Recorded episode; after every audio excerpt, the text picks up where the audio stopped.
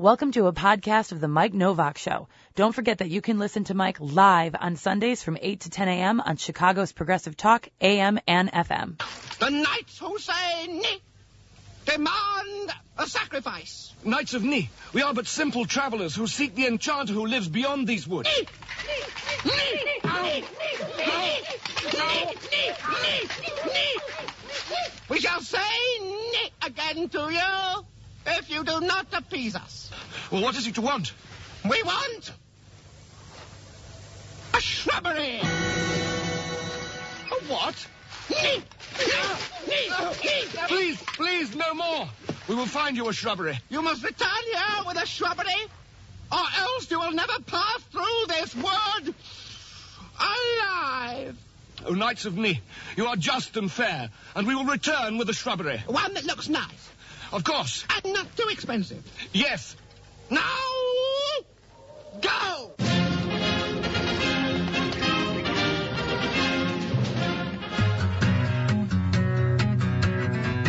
Live from the beautiful Showcase Studios on South Pulaski Road, just across the street from the 53A bus stop and in between Paco's Tacos and Zaka Tacos, it's The Mike Nowak Show, Chicago's only locally broadcast green, gardening, and environment program. Heard every Sunday right here on Chicago's Progressive Talk, AM and FM. Good planets are hard to find. Temperate zones and tropic climes. And true currents and thriving seas. Wind blowing trees. Strong ozone and safe sunshine. Well, good planets are hard to find. Good planets are in demand. This hour of the Mike Nowak Show is brought to you by The Care of Trees, our business's people and their love for trees. And by Sid's Greenhouses, Chicagoland's premier garden centers. And by Espoma, the leader in natural gardening solutions since 1929. And by Back to Nature Compost. Life doesn't start with the seed, it starts with the soil. And by EcoLawn, the ultimate low maintenance drought tolerant lawn. And by WRD Environmental, creating sustainable landscapes for today and tomorrow.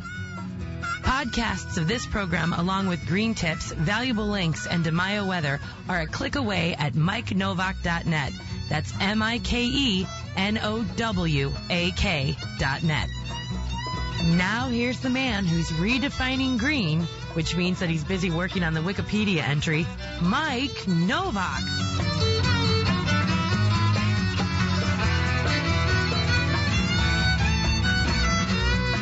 Well, let's see. We started spring last week. Um, well, so what did we do this week? Enjoyed the weather until it started snowing. Then it got Wait, nice wait, again. wait, wait, wait. Where did it snow? By me, it late Really? overnight, it was like that frozen rain, sleet, snow stuff. Oh, I know some people got uh, lots of uh, hail Yeah. as well too. Um, I don't know if it was this week or it, it must have been. Is It that about when- when I can't like keep track two, of the days I know we had like two 80 degree days practically, and then like the third day it plummeted, and then that night I, you know, get out of my car and I'm getting pelted in the face by ice. I was like, only in Chicago.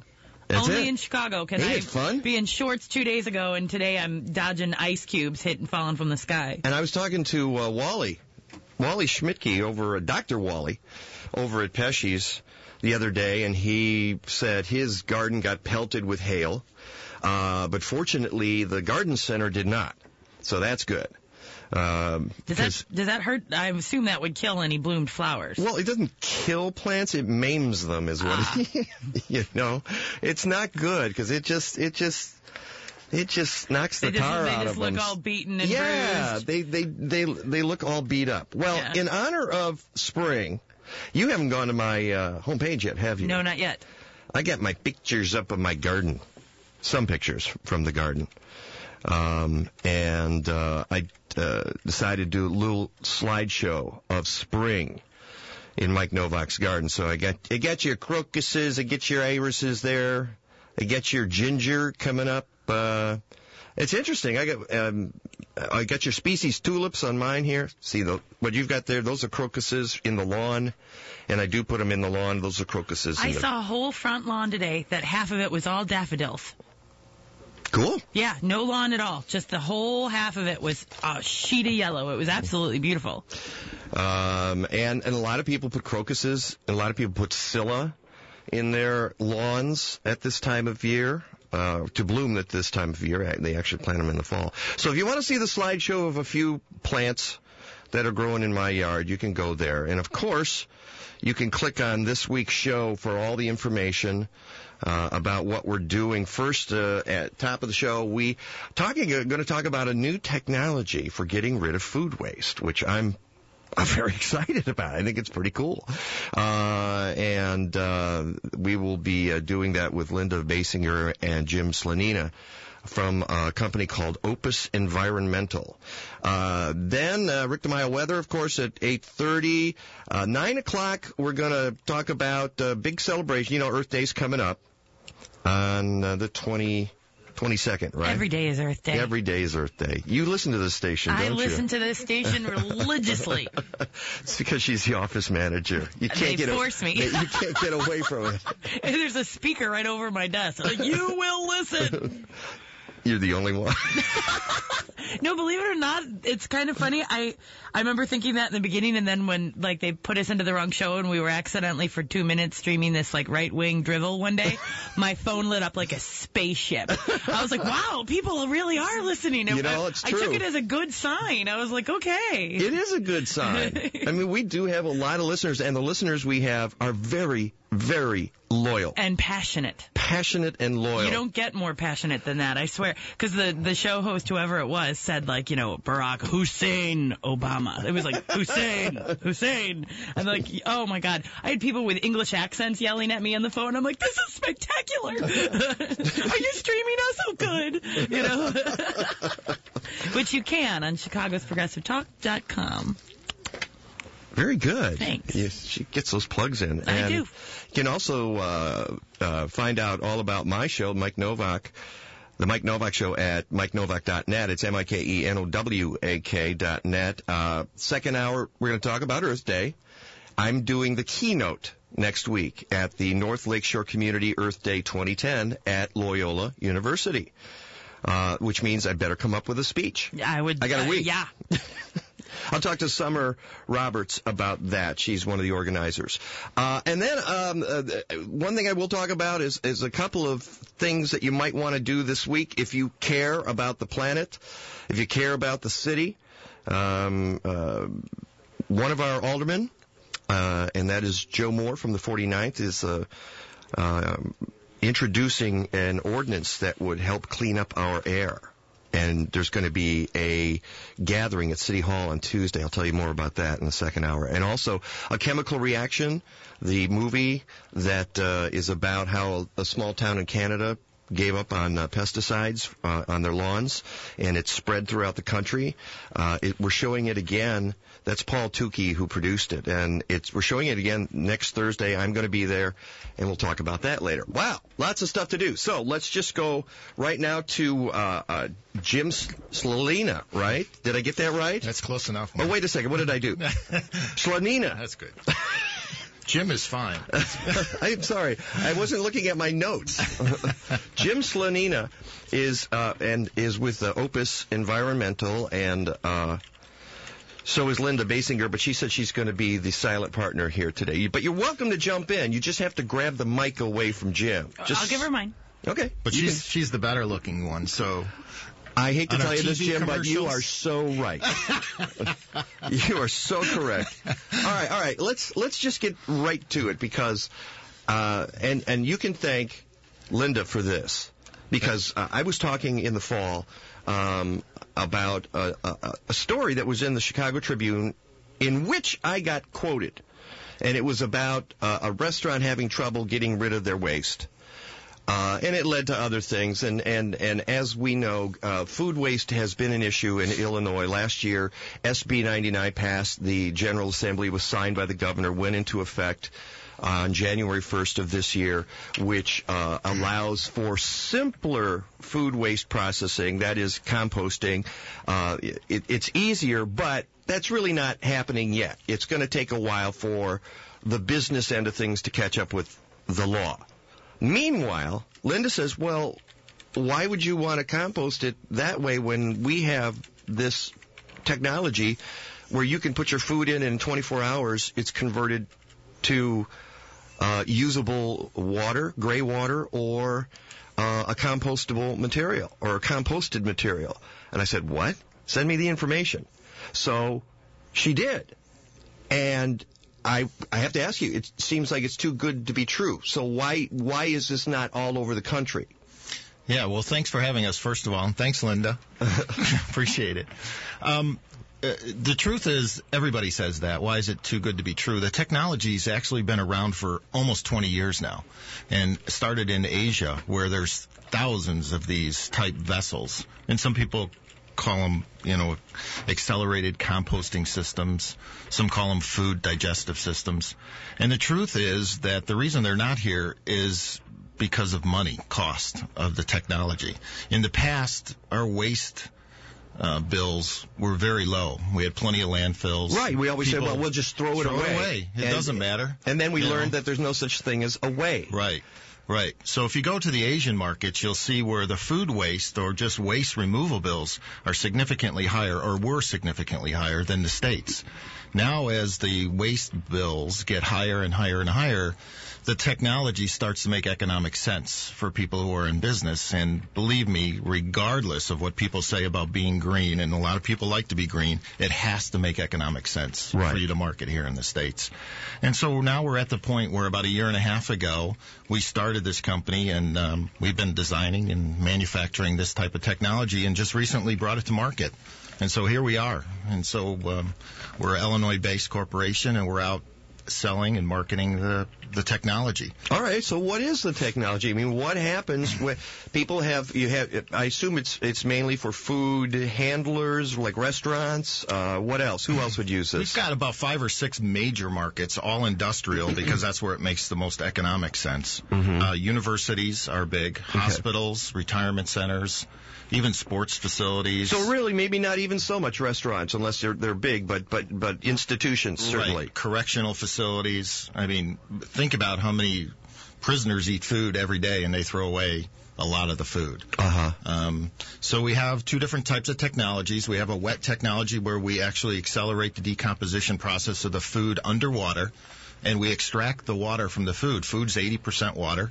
We give you the water back, the customer. You can use it for landscaping or whatever you want. Uh, okay, let's. The, gray water is always an issue. And Right. do you call it gray water, or do you call it something else? We call it gray water because, quite frankly, the municipalities and the state governments are way behind on trying to define what exactly gray water is. This is all new Yeah. technology, and gray water that we produce, we call it gray water, but our BOD levels are almost at the drinkable stage. So we have to Uh, call it gray BOD? water. The contaminant in the water Okay. that's left over. Don't you So- use jargon on me, because I'll tell you something. I won't understand it. But um, I mean, uh, if you if you took the water that we gave you back, it, it's certainly not drinkable, but it's certainly usable for something else if you want to. And then on the dry side, we simply turn it into a mulch type material that you can put around your trees or whatever you want to do with it.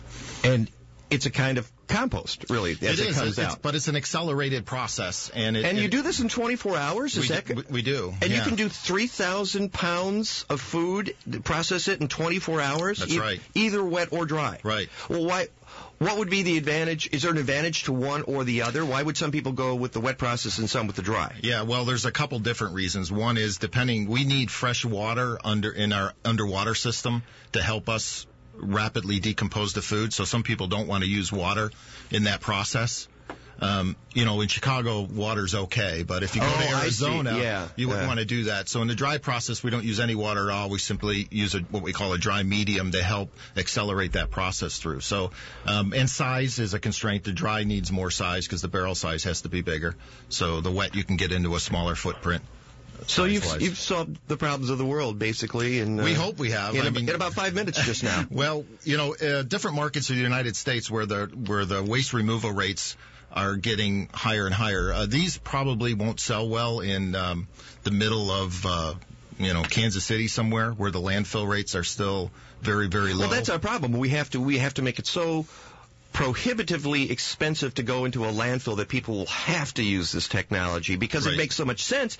Basically, the food waste disappears. Right. We want to get rid of the food waste where it's generated. We don't want to drive trucks, even industrial composting, and that's a good thing to do.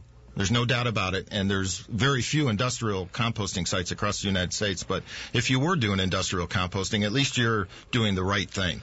But with our technology, we don't even want to drive a truck, and we're saying get rid of it where you generate On it. site. On site, and Which um, makes even more sense. right.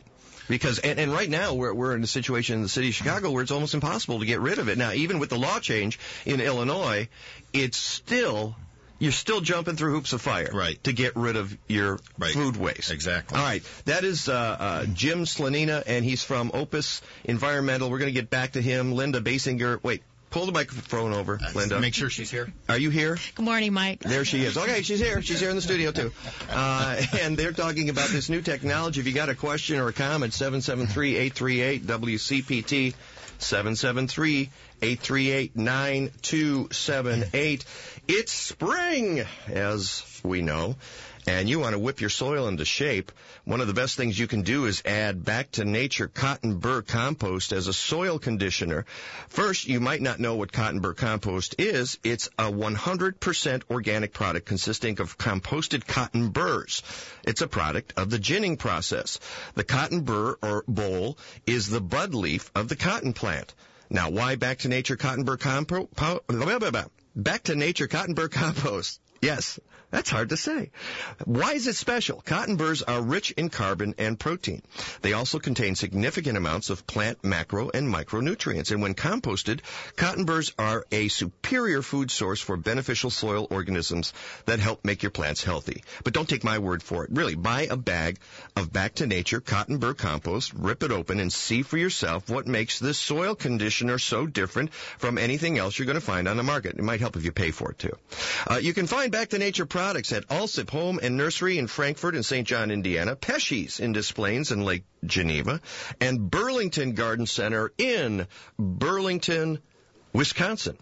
DR Services Unlimited has been providing Chicago's North Shore with award-winning remodeling and design build services since 1991, giving their clients top quality service and real value. They're on the cutting edge of green building technology, helping clients make their home more energy efficient without sacrificing beauty or function. If you want to make your home more energy efficient, simply want to add a room or renovate, call DR Services at 847-998-1687 or visit them at restorethenorthshore.com. Has your yard become a smorgasbord for deer, rabbits, skunks, squirrels, chipmunks, raccoons, and other invited guests? Bonide Repels All is a natural animal repellent that will keep deer, rabbits, skunks, squirrels, chipmunks, raccoons, all those critters at bay for up to two months and your satisfaction is guaranteed. Repels All works three different ways. Smell, taste, and as an irritant. Uh, you know, like like that uh, one show that came on the air accidentally was an irritant Yes, to a lot of so. to a lot of people right. Yeah.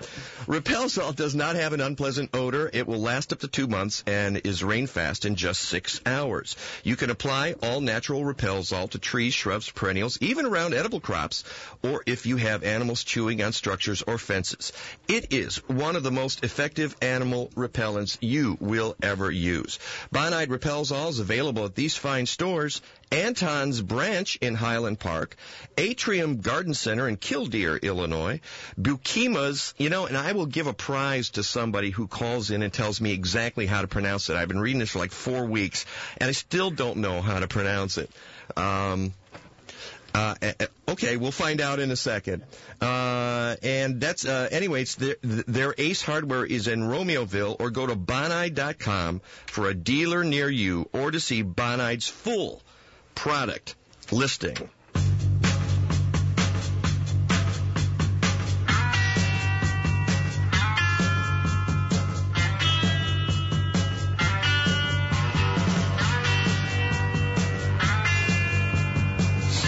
Ladies and gentlemen, this just in. It's Buikema's. See? Buikema's. Thank you so much. That was fast. Uh, you know, you Ask and you receive, Yeah, don't you, Mike it- Nowak? it- I'm that kind of guy. you are. Uh, this is the Mike Nowak Show in Chicago. You said it, I didn't. Sorry. Don't make me shut off your your mic there, Missy. Um, the Mike Nowak Show in Chicago's Progressive Talk AM and FM. We are talking about uh, a technology that just seems too good to be true, which is uh, the uh, technology that Opus Environmental. Um, you haven't developed it; you just appropriated it, right? We purchased the technology from an inventor who is uh, originally the invention was um, created for the Japanese Navy. When they were out to sea, they had nothing to do with their food waste, and so uh, on board ships, they wanted some way to rapidly get rid of the food waste. And um, he patented the technology. He's a 72-year-old guy who is a great inventor, and we purchased the. And and the how long ago did he do this? About 15 years ago. Whoa. Yeah, he's been working on it since that time. We uh, we took it and sort of re-engineered it for the state use because uh, his use was really really expensive, and uh, we've got it now down to the point where we can market it effectively. But uh, it's been around forever. It's it's nothing more than what you can do in your backyard. It's just an accelerated way to do it. You know, a lot less space. Well, what happens inside the, the machine? Does it, it, it, you know, does it tumble? Is, is it heated? What's Well, it- all of the above? None of the above? a little bit of both, but in the in the wet version, it's not heated at all because uh, it's generating its own heat just through the natural composting process itself, and uh, it's a whirlpool type effect. We go through a series of processes inside the tank. Um, and uh, add what we call a liquid medium, which is a cornstarch kind of enzyme mix.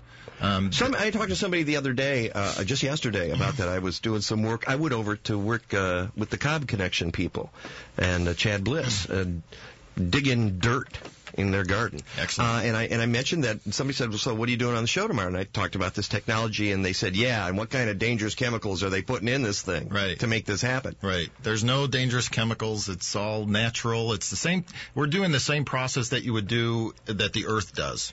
When you do industrial composting, you use the earth to help you decompose the food, and we're doing nothing different, only doing it very rapidly. Okay, but and and in one case you put in water, mm-hmm. and you say some kind of corn starch or It's something. a cornstarch enzyme mix. Yeah. a corn starch enzyme Yeah, mix, and, and in and in the dry, do you also have the corn starch enzyme mix? It's a it's a dry enzyme mix with wood chips, cedar wood chips, and the way that process works is wood chips. Yeah, we're- you're putting mulch in there. Yeah, we're putting a little wood chip in there. And the reason we do that is because we can't give you back the water in the dry unit. So what we're doing is extracting the water from the food and letting the wood chip soak up the water. And then we're evaporating that water from the wood chip during the process. Wow. You know what you got to do? I'm, I'm, I'm watching Heather tw- uh, Twitter here while we're we're doing this. You got to put their website up there. Um, you don't know how to create uh, the the the tiny URLs, do you? Mm-mm. I got to teach you I'm that. still, I'm still Twitter. She's a baby Twitter. I'm, st- yeah, I'm still or a tweeter. fondling Is that tweet. what they, is that what tweet? Yeah. Yeah. do you guys do any of that in your company? Linda does more of the stuff than I do. I Just I'm- a tiny bit, huh? yeah. Yeah, but but get their get their website out there. People need to know about. So how come you guys aren't billionaires right now? I mean, this just That's seems a good question, Mike. We put a billion into it. I'm just waiting for that return. Give no, it- the, the truth, give it time. It's the- coming. It's coming. The, the truth is, we just really introduced it to the market not too long ago, and uh, it's going to take a while. It's no different than. Um, you know, uh, getting people in the recycling mode, their mindset was, I'm not going to take that bottle or I'm not going to take that newspaper or that cardboard and separate it. That's too much work. Well, now it's sort of second nature for us to do that. And we Right. need to get that same mindset going for food waste. Food waste takes up 30% of all the landfill space in the whole United States. Yeah. And it creates amazing, a isn't it? dangerous methane. I mean, Yep. we've got, it, it, I mean, d- d- what you're doing alone in getting the methane out of the the, the system Right. is is valuable. sure.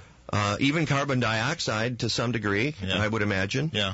But um, so it will come. It's just a matter of you know when the cost ratio makes sense, and it's starting to make more and more sense, especially East Coast West Coast right now.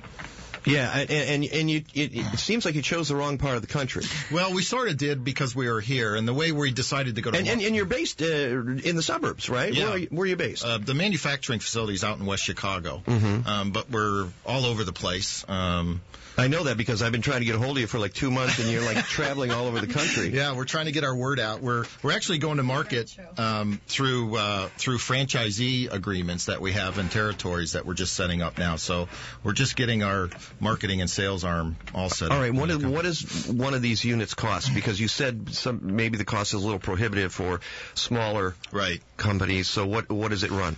Well, the the smallest unit we have is about fifteen thousand dollars, and they go all the way up to thirty some thousand dollars. Yeah, no, I can see why some people might go, whoa.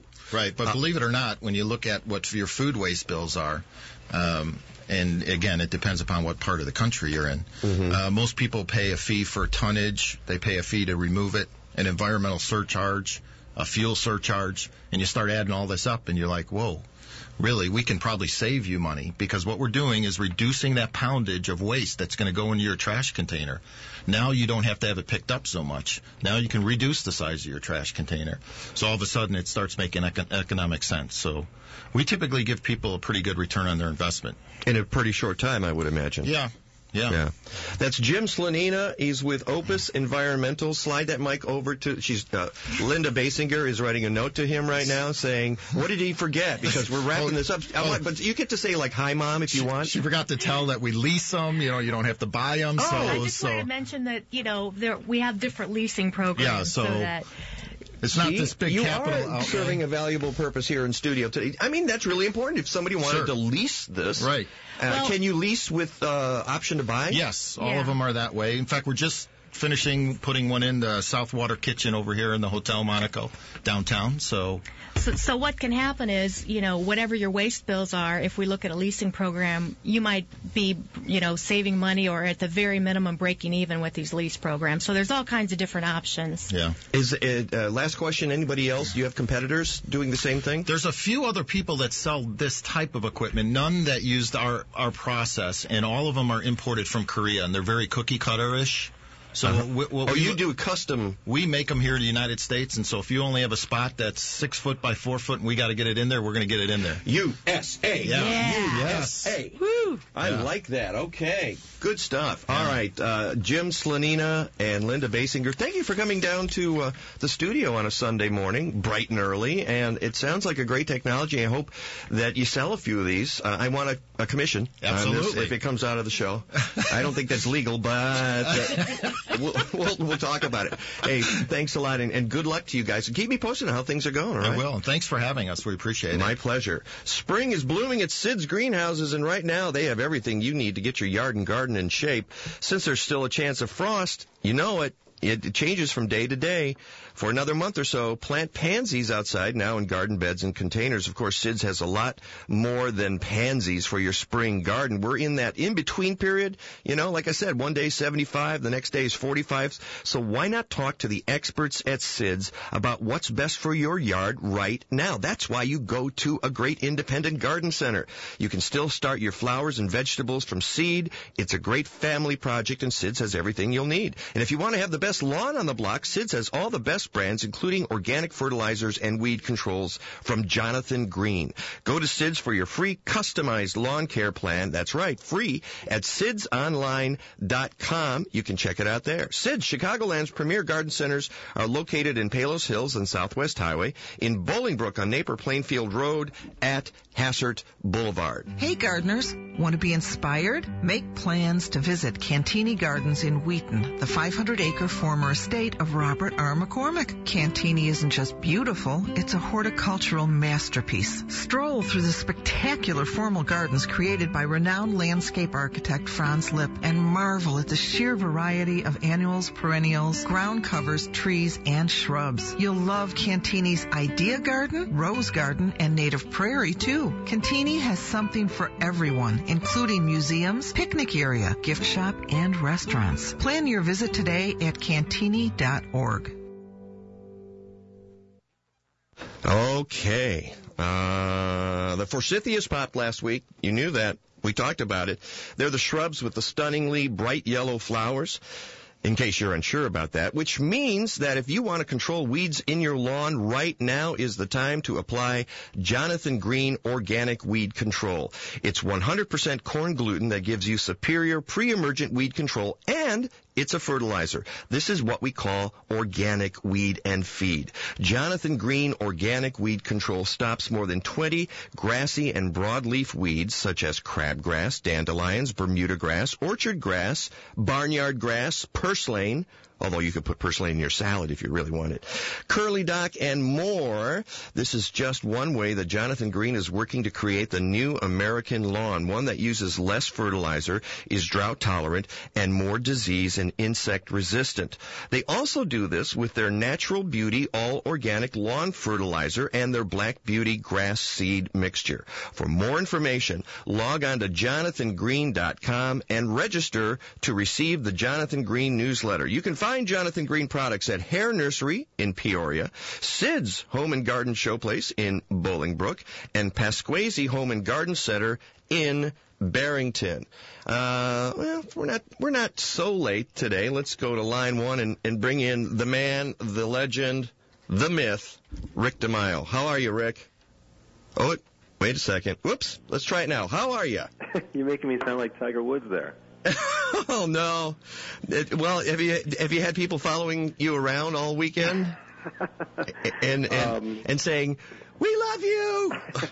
well, it was interesting. I was watching, you know, the Masters yesterday, Mike, and you know, we we talked about this. I, I think one of the reasons that people love that golf tournament so much is because of the the fact that that golf course is just it, it, it's just the epitome of of of green and and color and the trees and the grass and you hear those birds in the background going it's an absolutely beautiful course and even if people don't like golf you just have to watch it for about a half hour just to be amazed by how beautiful it is and it really It, is it, it, I'll tell you. All right, I, I want to get into that, uh, but, but first I want to. I have to do something go official here. I have to say that Rick DiMaio Weather is brought to you by the Knockout family of roses.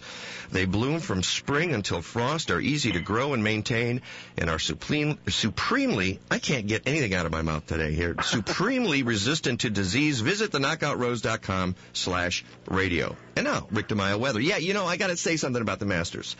If there's, ev- I, I, and I, and I'm uh, an addict. I love watching the Masters, but I You also love golf, too, obviously. I love golf. Yeah. Um, I don't love the chemicals they use on those golf courses Ah. because they, uh, you know, they they treat it. I don't know. It's it's. It's just too green. it's exactly they're, they're perfect, and you don't get it perfect. You Yeah. can't have it unless you're you're you're Something's not right when the bounce, the ball bounces I can- just so. It's not a sponge. It's grass. I can guarantee that uh, uh, Augusta National there is not organic. All right. Um, and the other thing is, I am so tired of the way we talk about the Masters. It's uh, it's reverential and Well, yeah, oh, that is part there of it, if there is yeah. there anything like this in the whole world? no, this is just so special. It's so special that we won't let women come within 20 miles of this club. Isn't that true what golf stands for? I thought when it was invented, golf was gentlemen only, ladies forbidden. Forbidden. Mm-hmm. G O L F. Golf. yeah that's pretty good there heather I don't True. know. I, I, it's a I- room. That's an urban legend, if you will. Why don't you go or- look that up? I will. All right, she's going to check that out. So, uh, but now that being said, and and and how annoyed I get at all that, I still enjoy watching Oh, yeah. the game. And you're right, the the it's so beautiful and everything's popping there. The azaleas and Oh, yeah. and the dogwoods and Right. uh, the weather pattern is perfect there today you know just gorgeous sunshine they had a lot of rain late thursday and you know clear skies light winds so yeah you, you, you, you nothing but nothing but you know pristine weather conditions and um hopefully an exciting fourth round today i know a lot Oh, there will be. It will be. It's going to be. I think it's going to be a, a good finish. So, uh, and and you're saying the weather there is going to be perfect. Oh, just absolutely perfect. Well, the same, uh, the same frontal system. I know you and Heather were talking about this at the top of the show. The same frontal boundary that kind of slid through us, um, in kind of two pieces actually. Uh, late Wednesday night and into Thursday. Uh, actually, late Tuesday night into Wednesday. Um, pushed into the southeast part of the United States. Produced a you know, a fairly large area of rain, a couple of areas of severe thunderstorms. That was uh, Thursday afternoon. Uh, then it all cleared out, and um, and now we got this little band of clouds coming back over the top of us. But um, kind of doing a little bit of a weather rewind. I know uh, you mentioned at the top of the show how we had a couple of days of temperatures close to 80 degrees. We had all that hail. Yeah. Um, Monday afternoon, some of the largest hail, Mike, I have ever seen in, in 25 years of living in this area. I mean, I have I, every once in a while you see three quarter inch hail, one inch hail. That's about the size of a quarter. But when you start to see hailstones the size of of of you know, almost not not so much ping pong balls as that there's that two inch diameter that you don't really know what it can relate to. It's not a tennis ball. It's it's not like a wiffle ball, but uh, my La- God, larger larger than a golf ball? Oh yeah, there was two and a half inch hail. Oh my goodness. That that came down in a very narrow area east of um, east of O'Hare Field from about Park Ridge and Niles. Uh, a couple of my students at Loyola said their cars were uh, were damaged. This one student of mine, this was really funny, who was at uh, uh, Oakton Community College, came in Friday with a with a cooler, and I go, "What do you have there?" She goes, "Well, my dad knows that I'm taking a weather class, and ever since I take it, or ever since I've taken your class, I talk nonstop about the weather." I'm like, "Well, that's kind of you know nice." I go, "So what do you have in there?" And she opens it up, and it looked like um, it looked like a Tupperware uh, thing full of matzo balls. Well, it was a Tupperware thing, but it looked like a thing full of matzo balls. I'm like, what is that? She goes, hailstones. I'm like, oh my gosh, look at the size of those things. And they were literally two inches.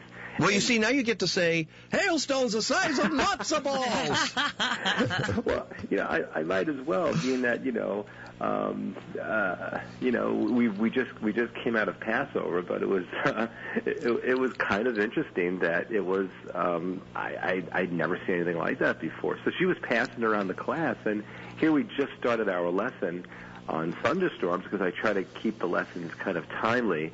Although this week I probably could have talked about four seasons. Um, and it was uh, it was it was pretty amazing to see that. And we were looking at the you know the interior, the how it you know has that little core of of clearness, and then it goes you know kind of like a hazy color. Then it goes clear again. Then it goes hazy. That's the hailstone being thrown through the thunderstorm uh, several times. So when it gets all that whiteness, that's all the oxygen in there. And then it begins to fall. It begins to melt and has rain around it. Then it gets thrown back up in the updraft, and it cools off again. So uh, lots of times how many different rings of clear and white and clear and white you see in a hailstone is indicative of how many times it gets thrown back and forth um, through a thunderstorm. Kind of like when you get into a fight and you come home after a, a bad day at school and you have a couple of black eyes. It's kind of like a hailstone. you kind of went through the updraft a couple of times. How many uh, times did you get into fights at school, Rick? That's what I Well, know. I'm just using it as a metaphor. Uh, but but you know, it sounds like there's a whole science. You could you could d- devote uh, a whole class just to hail. Uh, the kinds of hail that you have, and the Oh, yeah. and the idea that that something that eventually hits the ground, and that is that big, it it has some heft to it, which means those winds are really strong up there, aren't they? And and Oh, the yeah. updrafts. Without a doubt, Mike. I think most thunderstorms that get up to about 40 or 45,000 feet usually have updrafts about 50 to 60 miles per hour. Um, these updrafts the other night were probably close to that, if not more. Uh, but the thunderstorm that came through, uh, or I say the, the, the, the cluster of storms developed all the way across eastern Iowa, moved across northern Illinois, and you kept I kept watching this one cell.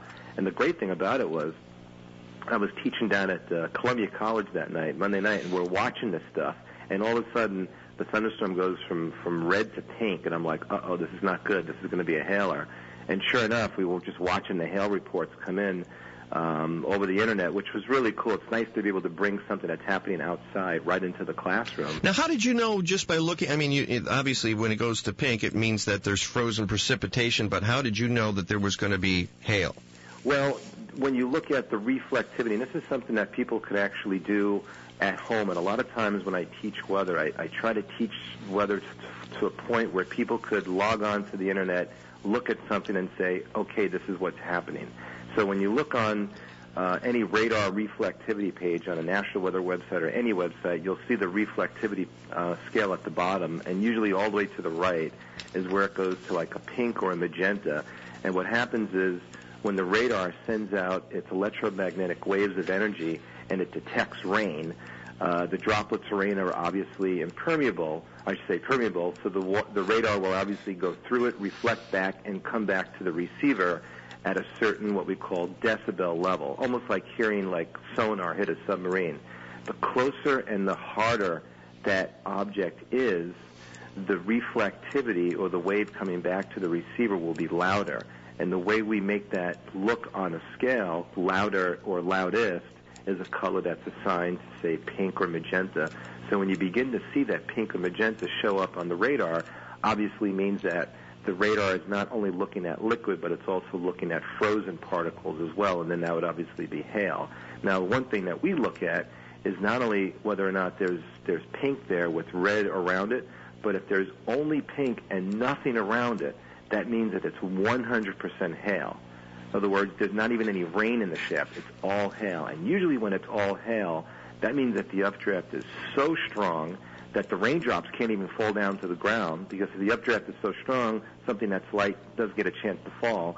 So it's basically all hail. And at that point, you You run for cover is what you do. You duck.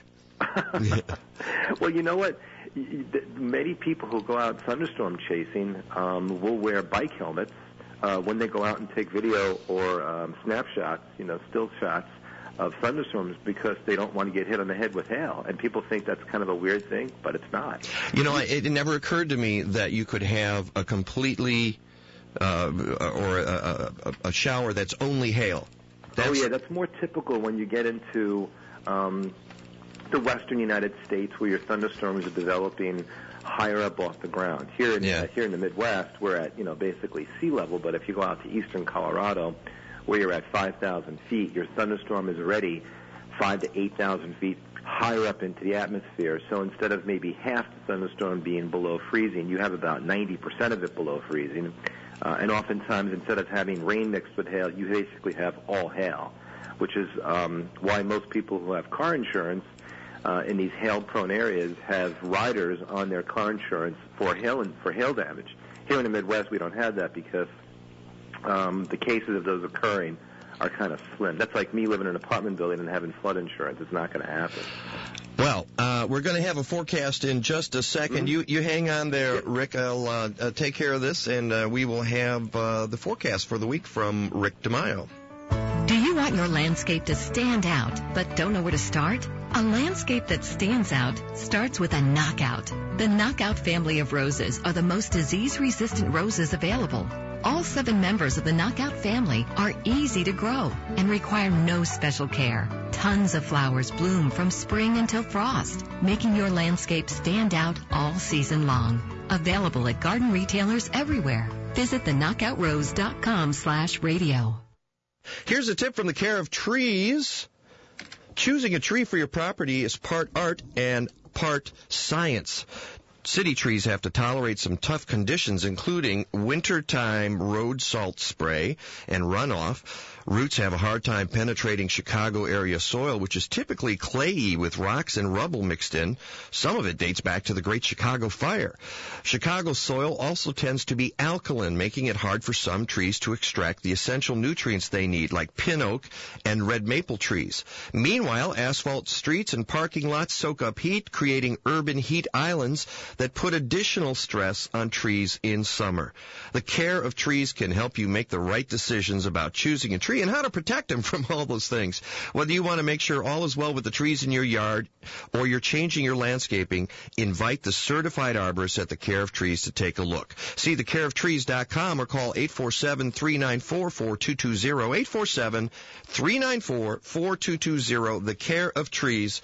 Their business is people and their love for trees. Homeowners, why replace your expensive shrubbery every time deer or rabbits visit your property? You can save your plantings for a fraction of the cost with Bobbex. Spring is finally here and nature's hungry creatures will start feasting on your gardens and landscapes. Stop them the all natural way with Bobbex repellent sprays. Bobbex guarantees protection for your spring plantings from deer and small animal damage. Use the most effective animal repellents on the market. Bobbex Bobbex repellents give people the confidence to invest in and enjoy their landscapes. Bobbex's unique deterrent ingredients are all natural and are environmentally friendly. Bobbex won't wash off in the rain or with regular watering. Get Bobbex at your local independent garden center or hardware store. If they don't have it, ask them to get Bobbex. To learn more about Bobbex, go to bobbex.com. That's B-O-B-B-E-X dot com. Plants thrive and survive with Bobbex. Here's Dr. Wally's tip of the week, brought to you by Pesche's Garden Center in Des Plaines. Of course,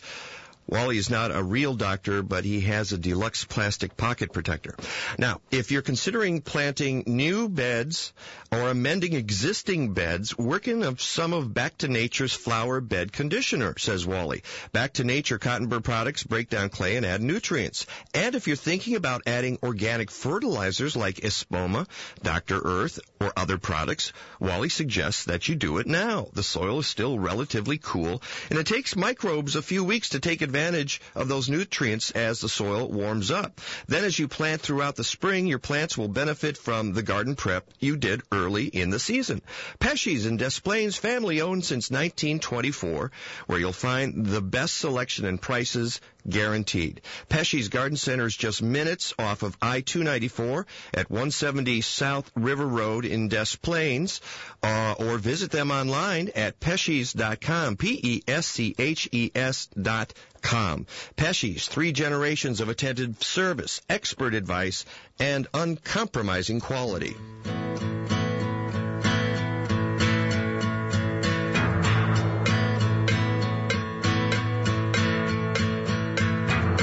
Nature's way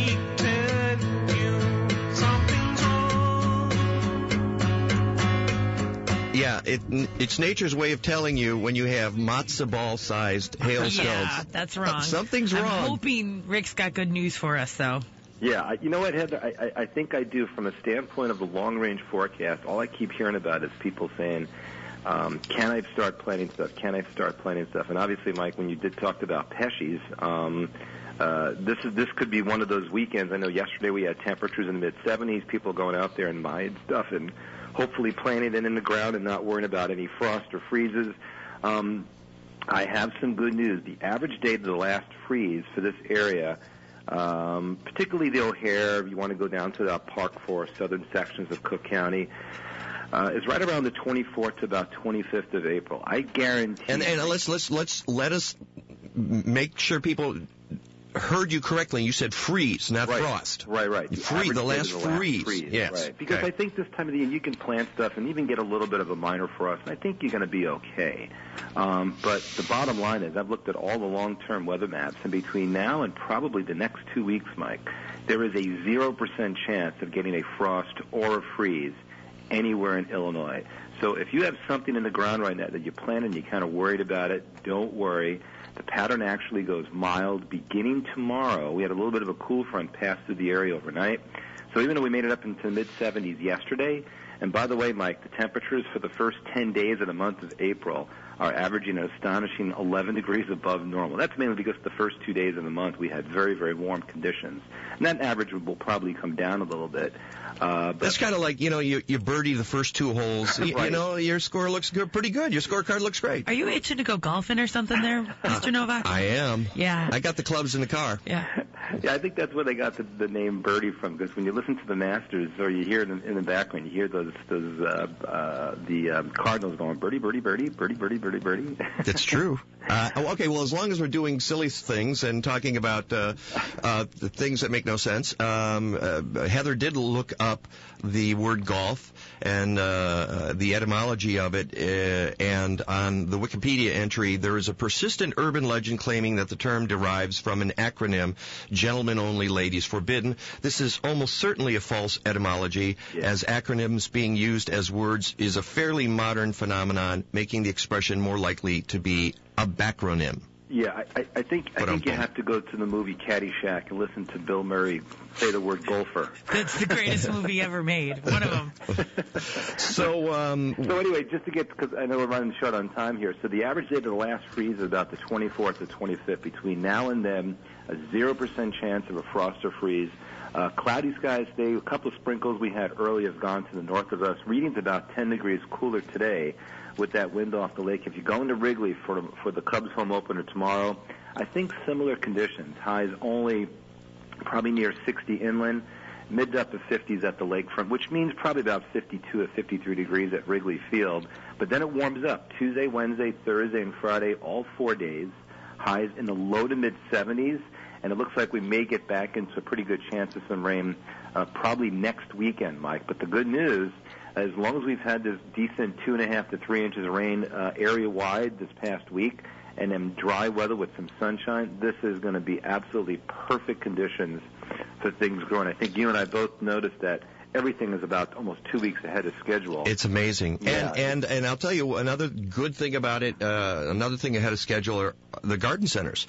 Oh, they're, yeah. Mm-hmm. they're having a good year after two really awful Oh, years. Because uh, you you know as a meteorologist that the last two years have been cold and wet, and um, they You took know a beating. More so, I remember distinctly, and you probably do as well. Last April and early May, it seemed like we had five weekends in a row where the weather was crappy. Right. And that'll hurt a garden center. And that's a technical term, people don't too, Want to that he- go outside and work, and people don't want to go outside and buy stuff. So Yeah. if So- you can get good weather on a Friday or a Saturday, that helps them out more than anything. And uh, yeah, exactly. And I'm I'm happy for the garden centers because uh, with the economy and with bad weather the last two years, they they kind of took a beating. So we need to keep our independent garden centers in business. That's Rick DiMaio. Oh, go ahead. Were you going to say? No, more? that's it. That's fine. I All right, understand. Rick DiMaio. Um, you can go to DiMaioWeather.com or to my website, MikeNowak.net, and see his smiling face and click on there and get all the information. Are you on CBS two anytime soon? Um, I'll be working at Channel 2 this coming Friday. I'll be doing the morning show uh, with Mike North and Dan Jiggetts, and I got a real busy weekend. oh, you poor man. Yeah, and then no, that's all right. It'll be fun. It'll be fun. And then next Saturday, uh, I'm giving the keynote address to the uh, local chapter in the American Meteorological Society uh, out in Morton Grove. There will be about uh, 50 or so people, um, and my talk is 25 years as a um, professional meteorologist, the highs and lows and all the in betweens. Wow. Well, the same day I'm doing the keynote over at uh, Loyola for Yeah, their- they asked me first, and I said, "Well, I have something else to do." They said, "Well, go get Mike." Thank you. That, that was awfully generous of you. Appreciate it. You're welcome. All right, I gotta let you go, pal. We'll talk So next week. Bye. Bye. Hey, look who's back on the Mike Nowak show this year. It's the lawn that uses almost no water once established and the same amount of fertilizer, almost none. And mowing, okay, if you want to, but it's not necessary. Welcome to the world of Eco Lawn, a revolutionary blend of fine fescue grasses that will tolerate shade and will grow in clay soils, sandy soils, and nutrient depleted soils. You know what? I have seen this stuff. It is fabulous.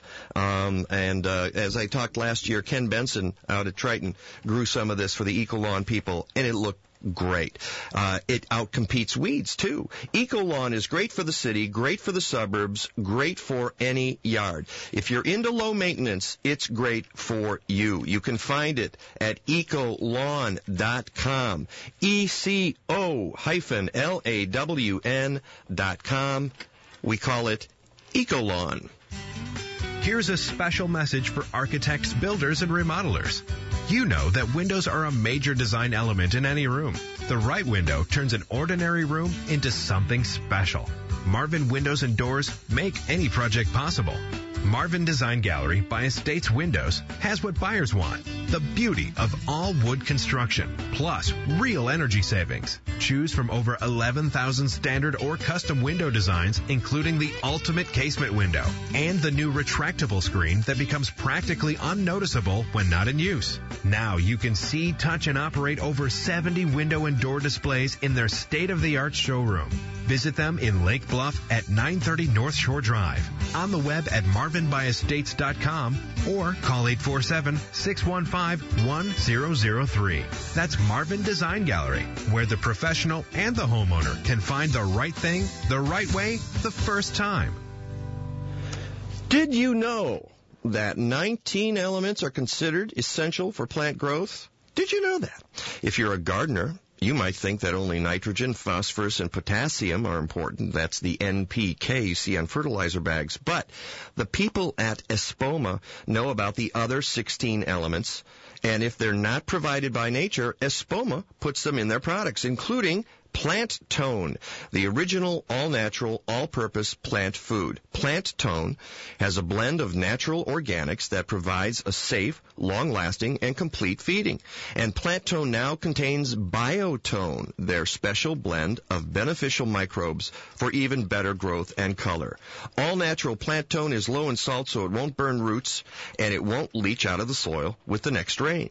One application of Plant Tone lasts for months and even improves your soil. Just sprinkle Plant Tone in the spring and summer around your plants and watch the results. Plant Tone, the number one choice for annuals and perennials for over 80 years. For more information about Plant Tone and other Espoma products, call 888-ESPOMA1 or vi- you can see them online too, espoma.com, E E-S-P-O-M-A dot com. Espoma, the leader in natural gardening solutions since 1929.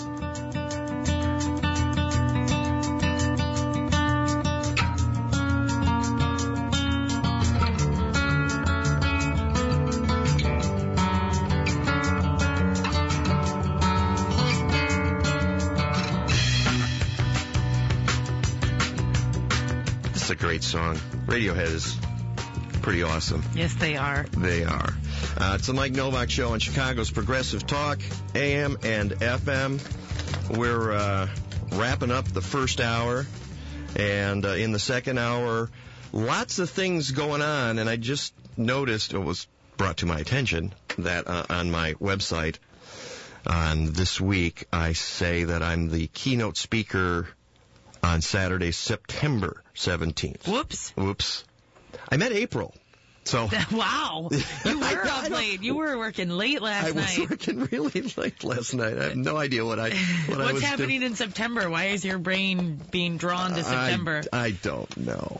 This it's just the brain's not working Yeah. at all. Okay, so that's actually April uh, 17th. And Summer, speaking of seasons, Summer Roberts from Loyola will be on uh, um, at the top of the uh, 9 o'clock hour. No, don't get to that yet. I know you've got something. She's going to spring on me later on. I would have sprung it if you hadn't found it, you bloodhound. I know it. I, it that's a tease. You did. I know. I, I and it was quite by accident. She found it first, then I found it. I thought I had it hiding perfectly in plain sight, but not to Mike Nowak. well, we'll talk about that in the second hour on the Mike Nowak Show.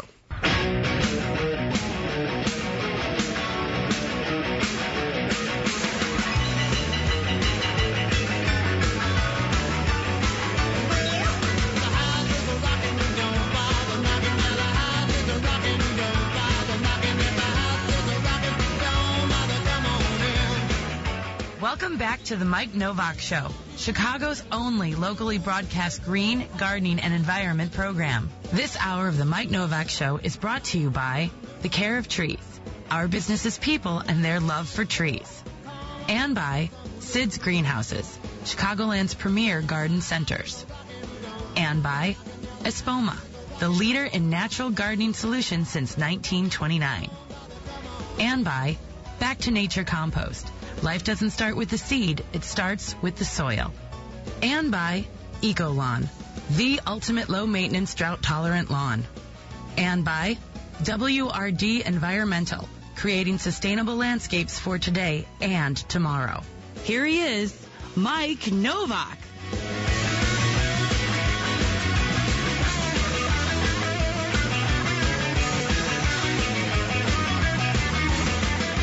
Yeah, there's nothing like a little Stevie Ray Vaughan to get the blood. That's better flowing. than the coffee.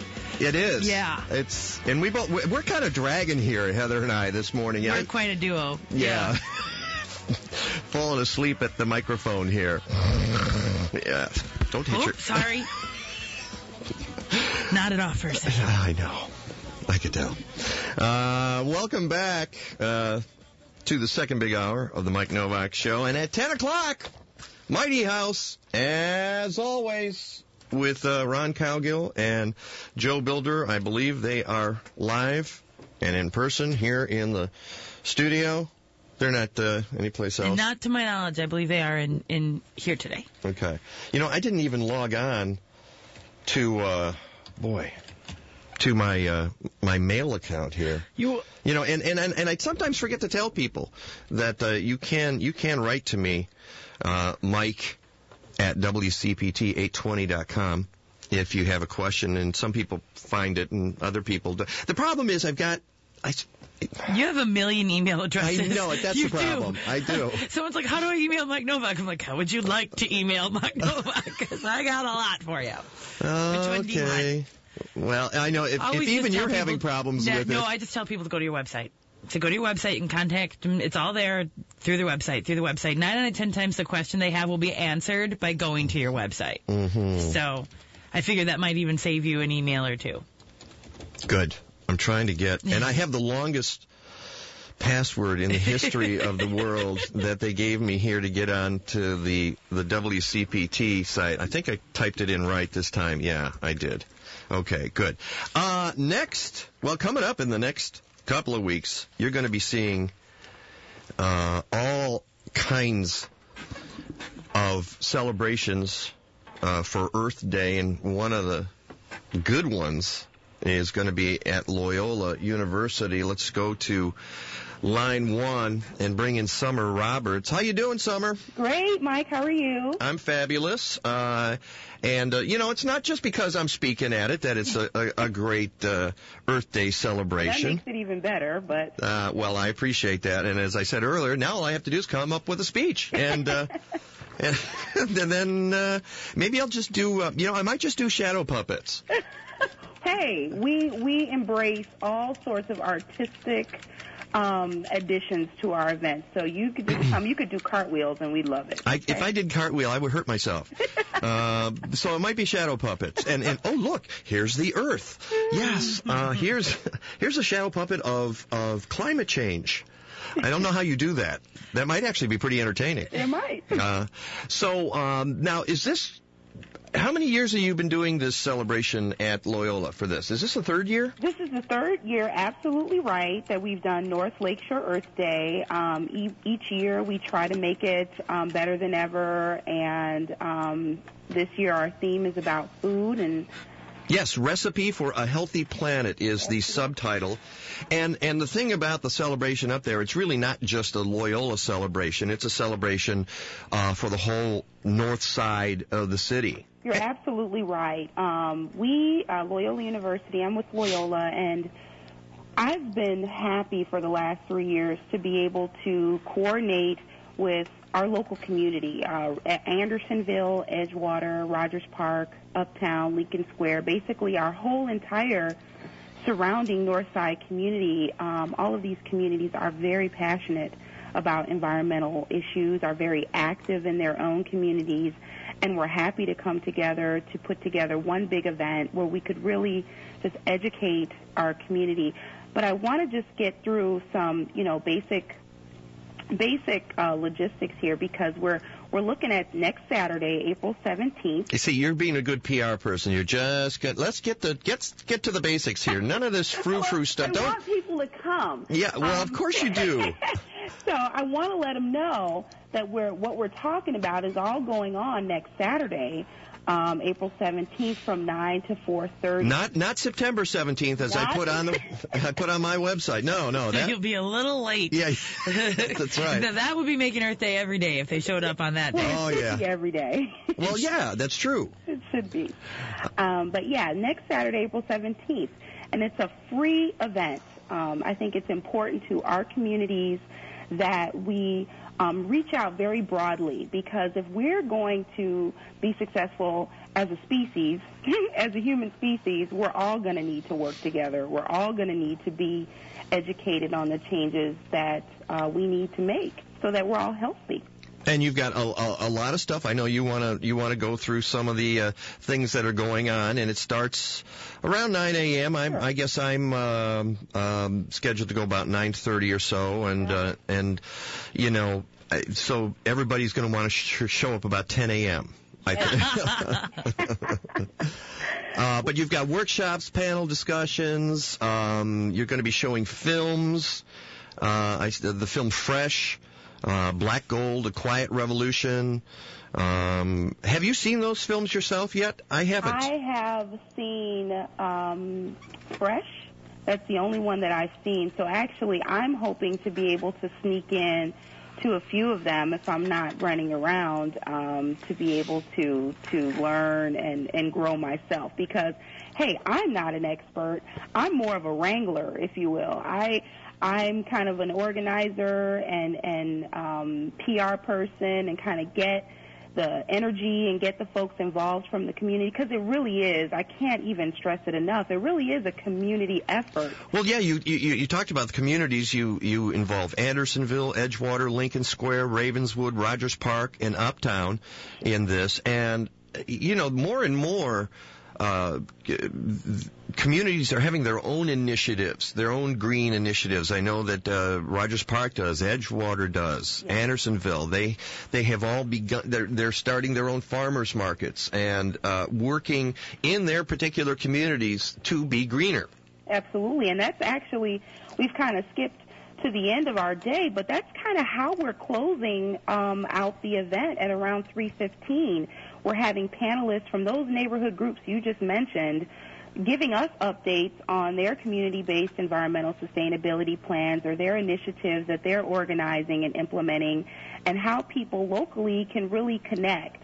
Um, there's a lot, I think you said it earlier, there's so many environmental events that, that go on uh, throughout the month of April.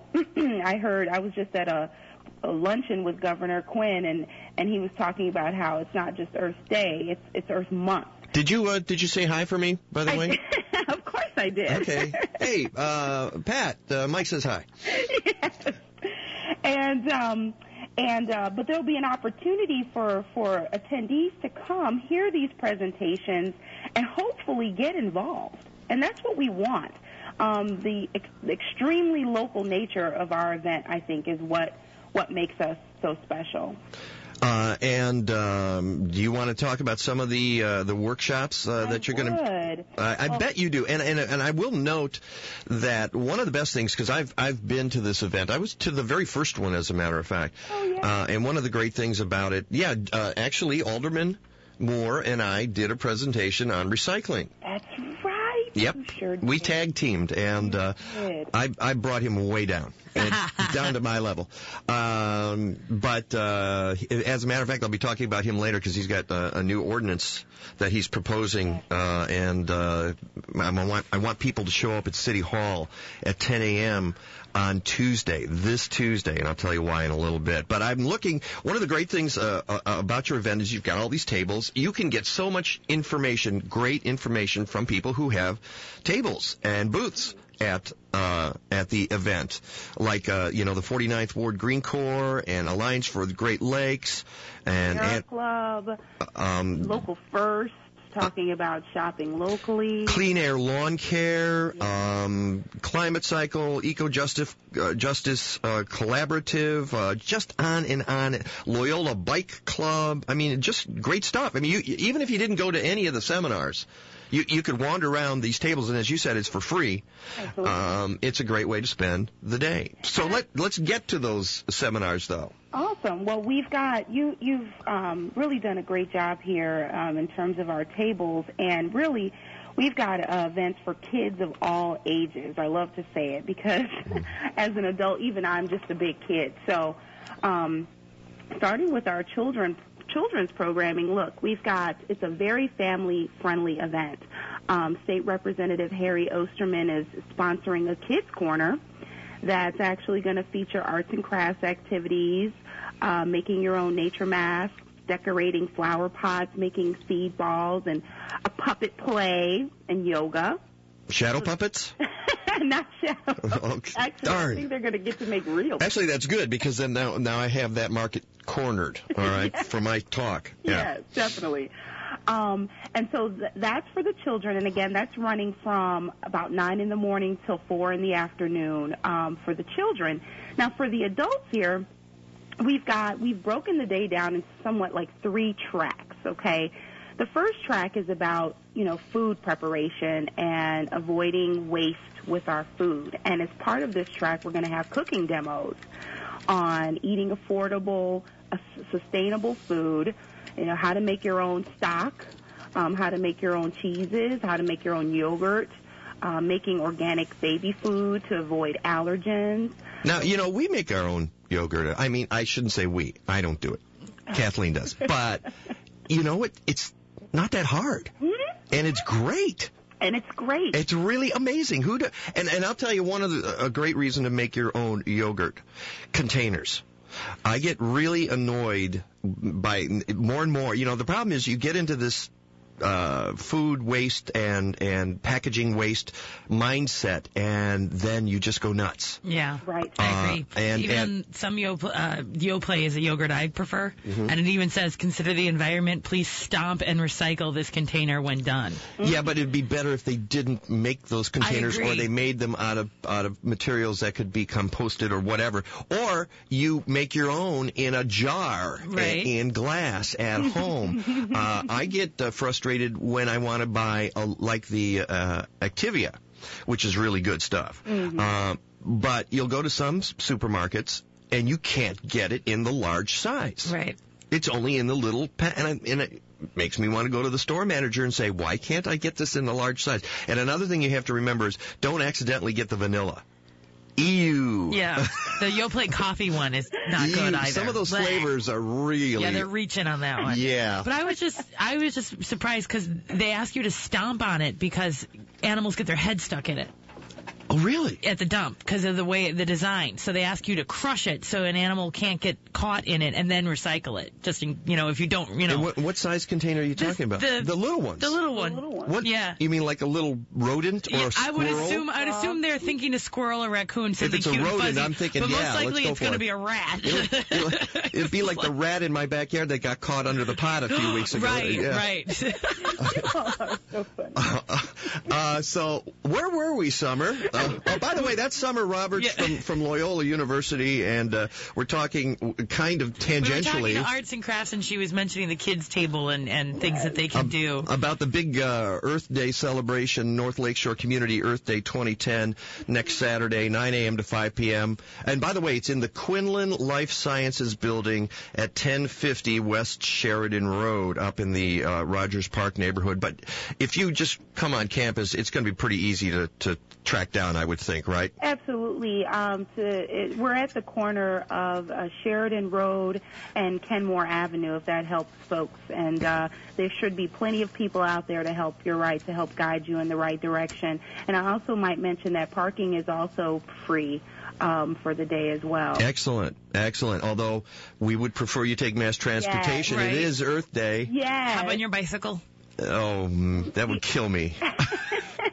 That's eco-friendly, though. If you want to reduce your carbon but- footprint, get on your know, bike. I That's know. right. I know. I'll know. have the love handles too. Well, speaking of bike riding, I should also mention this is this is really cool. Loyola's Bike Club is going to be offering um, free uh, neighborhood bicycle tours and and free bikes to borrow um, while um, people go on tours throughout the neighborhoods and sort of learn about our bike path system here on the north side and maybe some issues, some areas where it could be a little bit easier to travel by bike.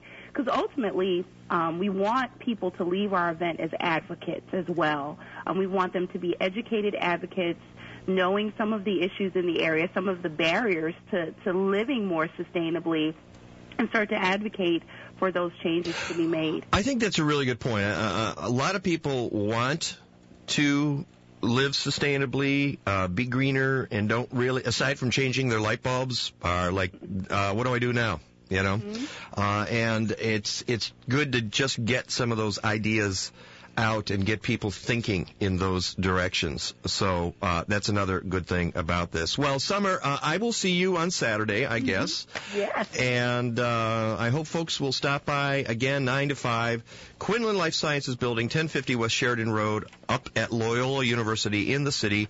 It is the North Lakeshore Community Earth Day 2010, and uh, I am doing the keynote at 9:30, and I'm working on my shadow puppets right now. right, even as we speak. Uh, we'll talk later in the week, I'm sure. Thank you, Mike. We can't wait. Thank you guys so much. All right, take care. Bye bye. Bye bye. It's the time of year that I get the critter question, and often it's about the burrowing kind of critter. You know, moles, voles, rabbits, squirrels, gophers, groundhogs, the ones that will make your yard look like Meigs Field the day after, well, you know what I'm talking about. Well, if you're going to use a product, use a safe one. Bonide's All Natural Mole Max, a granular product that you can put down with your spreader to cover your lawn, or you can use the convenient shaker applicator for your flower or vegetable gardens. Use three to four times a year. Mole Max is a very effective repellent for those burrowing critters. Mole Max is safe to apply where kids and pets play, and it's completely safe for the environment. As with any product, however, read and follow label directions. Will you do that for me, please? Mole Max can be found at Sid's Garden Center in Bolingbrook, Platt Hill Nursery in Bloomingdale, Pasquesi Home and Gardens in Barrington, or go to bonide.com to find a retailer near you or to see a complete listing of all of the Bonide Garden Naturals. DR Services Unlimited has been providing Chicago's North Shore with award-winning remodeling and design build services since 1991, giving their clients top quality service and real value. They're on the cutting edge of green building technology, helping clients make their home more energy efficient without sacrificing beauty or function. If you want to make your home more energy efficient, simply want to add a room or renovate, call DR Services at 847-998-1687 or visit them at restorethenorthshore.com. And of course, the guy who is behind DNR services, that's Ron Cowgill, is here at 10 o'clock with Mighty House. Can you say that? Wait, wait. Mighty House. But I was thinking more of, here I come to, save the day. I love that. Spring is blooming at Sid's Greenhouses, and right now they have everything you'll need to get your yard and garden in shape. Since there's still a chance of frost for another month or so, we talked about this pansies, ranunculus, stock, those kinds of things that they're going to have. Uh, and as I mentioned earlier, when you go to Sid's, when you go to a, a, a good independent garden center, one of the reasons you go is to get great advice. So you're not sure which plants you can safely put out in the cold right now. Not tomatoes. We know that. Uh, but you can go to the folks at Sid's and say, hey, what should I uh, pick up that's going to survive through the month of April? And they will know. That's why you go there. Now you can still start your flowers and vegetables from seed. It's a great family project. Uh, Sid's has everything you'll need. And if you want to have the best lawn on the block, Sid's has all the best brands, including organic fertilizers and weed controls from Jonathan Green. Get to Sid's for your free customized lawn care plan, and you can check them out at sidsonline.com. Sid's, Chicagoland's premier garden centers, are located in Palos Hills on Southwest Highway and in Bolingbrook on Napier Plainfield Road at Hassert Boulevard.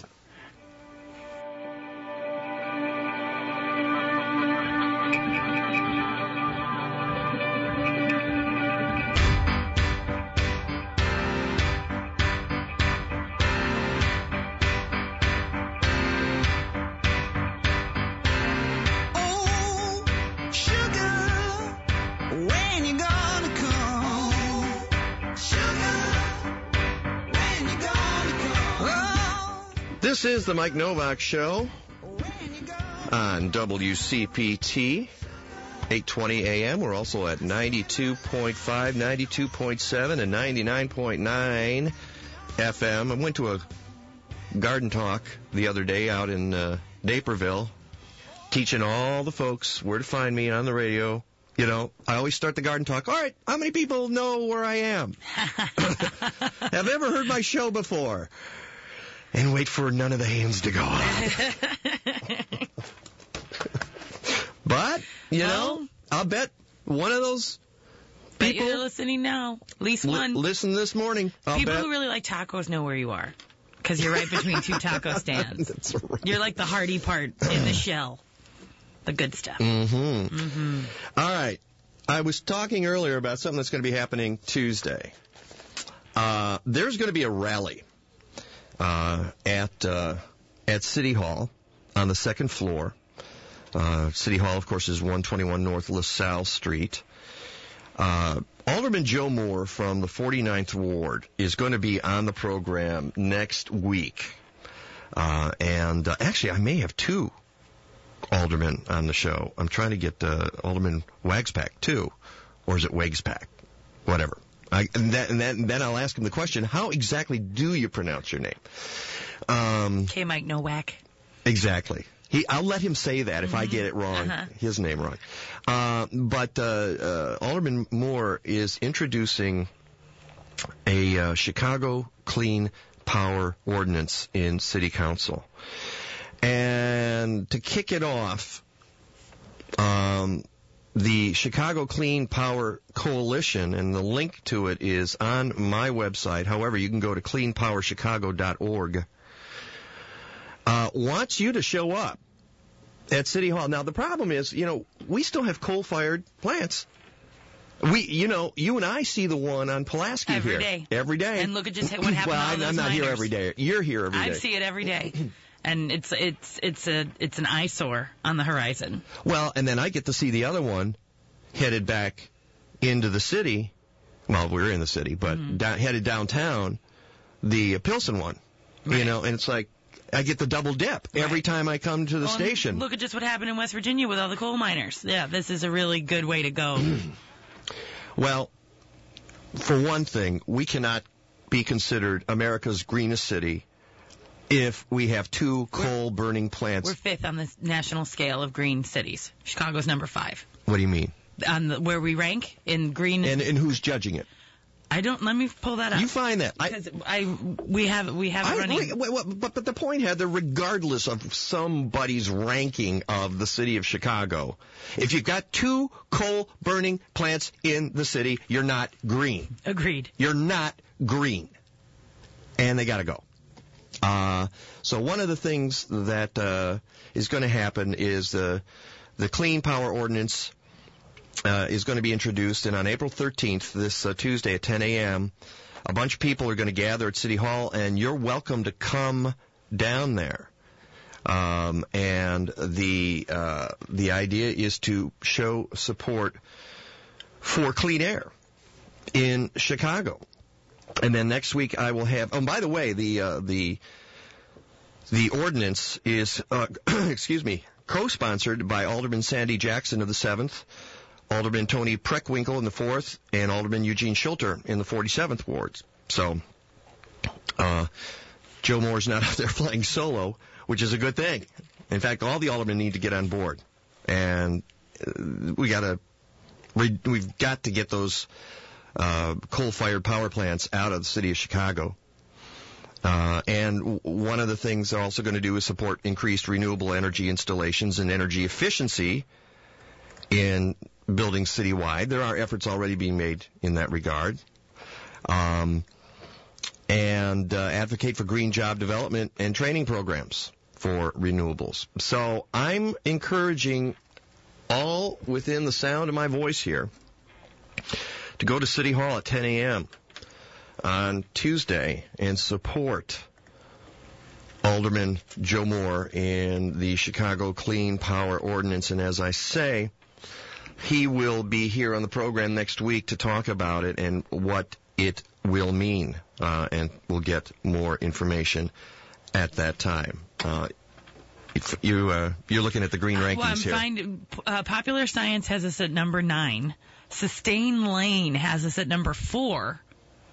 So I, um, uh, obviously there's varying factors of what they count as it's a very green. subjective. I, I have say us. so. I have us way down the list. Okay, because we we've got two We don't coal- recycle. We don't recycle, and we got two coal burning plants in the city. And less than 30% of the city is tree canopy. Yes, Um, y- uh, something like that. I, yeah, like I don't know. I don't know exactly what the tree canopy is right now. Um, go to a Chicago Tree Initiative, um, or Chicago Trees Initiative, which, which try them both.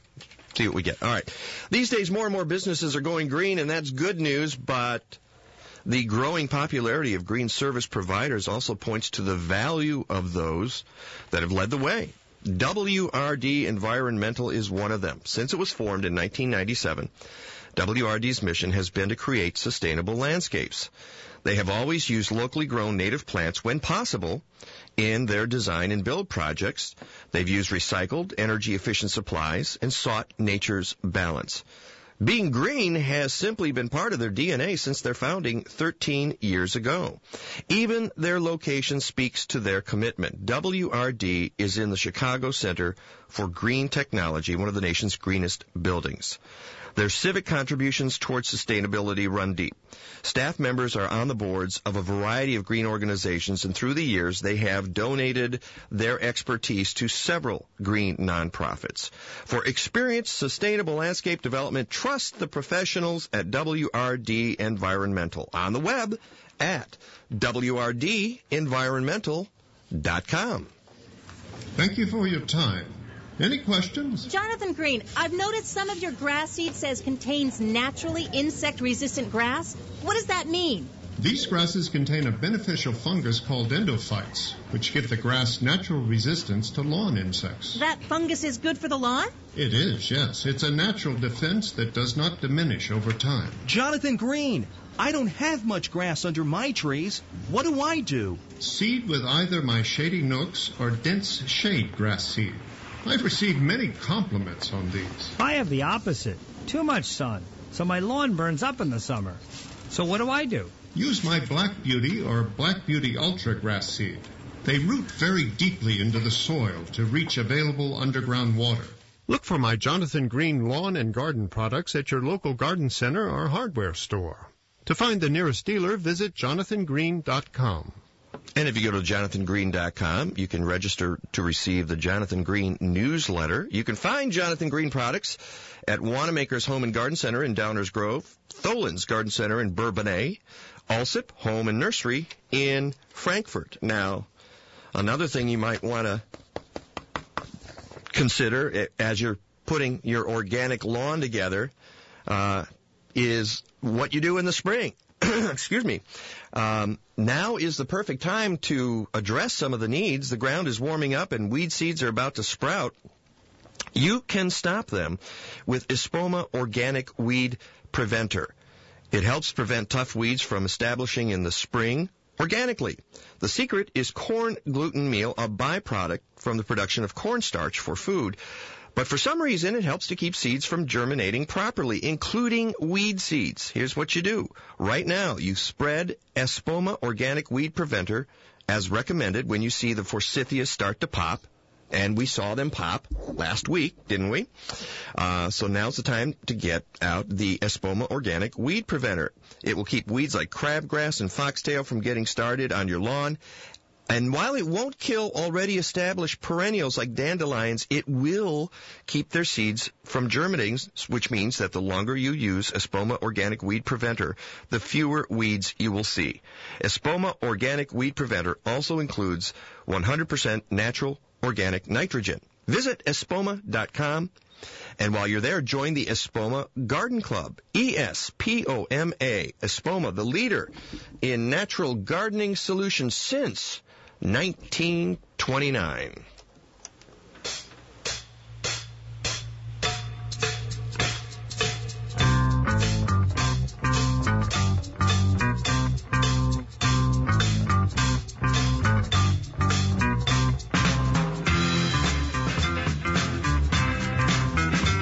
So I see you you found the uh, Chicago Trees Initiative.